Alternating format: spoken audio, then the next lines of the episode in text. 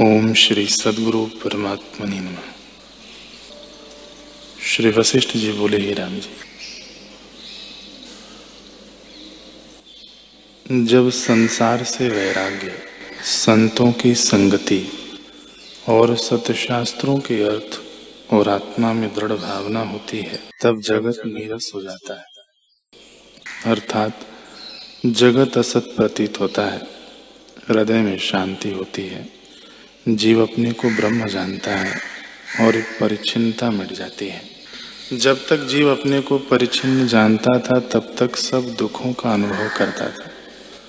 और जब संतों की संगति और सत्यशास्त्रों से जगत नीरस प्रतीत होता है, तब परम पद को प्राप्त होता है।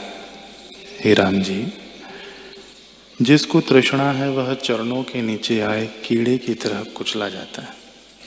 जिसको तृष्णा है, उसको संतोष और शांति भी नहीं होती। जैसे जल में डाला गया, तृणों का पूला तीव्र पवन से उड़ता फिरता है, वैसे ही तृष्णावान पुरुष को क्षोभ होता है। हे राम जी, जो पुरुष अर्थ की सदा इच्छा करता है, वह अग्नि में प्रवेश करता है, अर्थात सर्वदा तपता रहता है। जैसे गर्दभ विष्ठा के स्थान में प्रवेश करता है वैसे ही तृष्णावान जो विषय रूपी गंदे स्थान में प्रवेश करता है, वह गर्दव है।